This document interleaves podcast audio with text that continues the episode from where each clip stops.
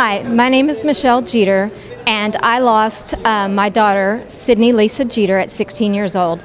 You may have just lost a child, a grandchild, or a sibling, or any other kind of grief. And my suggestion in that time frame would be to find whatever you need to do to help express that grief. You may find a support grief group to go to, which will help you have peer support around you, but there are also many other ways that you can help um, facilitate the grief that's going on. I do believe that grief is work and it takes time and it's a process, and you need to process those feelings. So there's lots of different ways you can do that.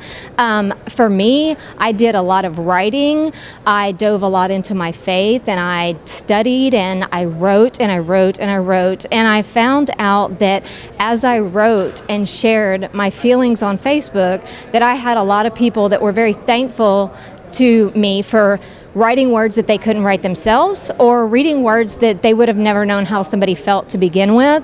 It grew them and it helped them not only help me but help somebody else that they may have went through it also helped me express all those feelings that were inside of me and to help me move through them and get somewhere where I could be a little more productive.